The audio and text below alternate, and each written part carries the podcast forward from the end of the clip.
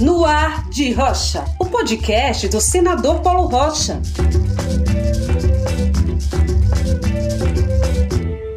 E aí, gente? Espero que todas e todos estejam bem.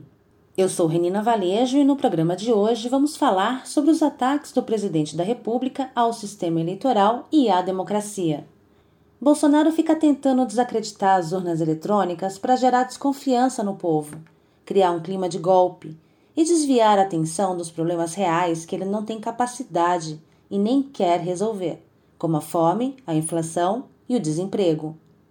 Senador Paulo Rocha, o que está por trás dos ataques de Bolsonaro? O que está por trás dele é a estratégia política que ele implementa. Ele está aqui, já convivi com ele há 20 anos como deputado, e é essa mesma prática política. É confronto, provocação, factoides, e com isso ele dialoga com o seu gado, com o seu exército. Então essa é a estratégia dele, sempre, entendeu? Então, de ameaça em ameaça, um cara perigoso como ele é pode interagir com esses outros, penso igual ele e fazem a mesma coisa, de colocar a, em xeque a democracia. Então, ameaça, esses setores sempre fizeram. O que cabe a nós é a gente agir, reagir organizadamente. Nós temos experiência política e temos força política. Nós precisamos dialogar com setores organizados da sociedade para estar junto com a gente na defesa da democracia, da soberania e, ao mesmo tempo, nós temos que dar resposta. Não basta falar sobre democracia, sobre soberania, porque isso não enche barriga. Então, nós temos que também propor para as pessoas se mobilizarem em torno dos seus interesses recomposição do salário mínimo, salários e direitos dos trabalhadores, geração de emprego, geração de renda, contra a caristia. É isso que vai criar condições do povo se mobilizar para não só assegurar a democracia, mas também eleger um governo que claramente defende seus interesses. Ele está sob pressão no processo. Quanto mais chega às eleições, não é à toa que ele está desgastado e muito.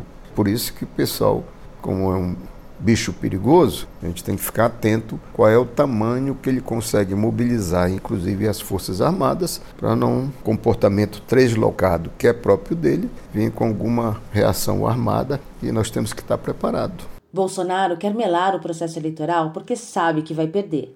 Mas é no mínimo curioso questionar a segurança das urnas eletrônicas só agora, já que ele e os filhos dele se elegeram com essas mesmas urnas. Só o Bolsonaro foi eleito seis vezes pela urna eletrônica, cinco como deputado e uma como presidente. É, mas esse negócio da urna já está caindo no ridículo. Eu acho que o Tribunal Eleitoral está dando respostas da segurança, a questão da urna, nas eleições. Isso aí é. Tribunal já assegurou, está assegurado desde antes que tinha possíveis falhas já foram corrigidas ao longo do tempo.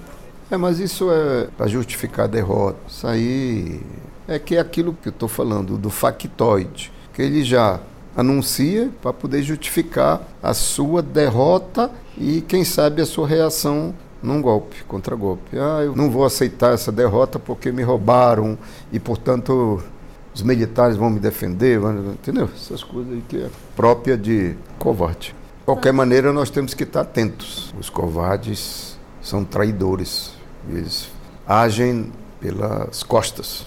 Não é só atacar as eleições, porque um governo desse, ele quebrou a democracia também, a democracia social, econômica, etc. Ou seja, usou o seu poder para favorecer aqueles que já eram favorecidos portanto, estão acumulando mais riqueza, vendendo nosso patrimônio para os ricos internacionais e trazendo a pobreza para muito.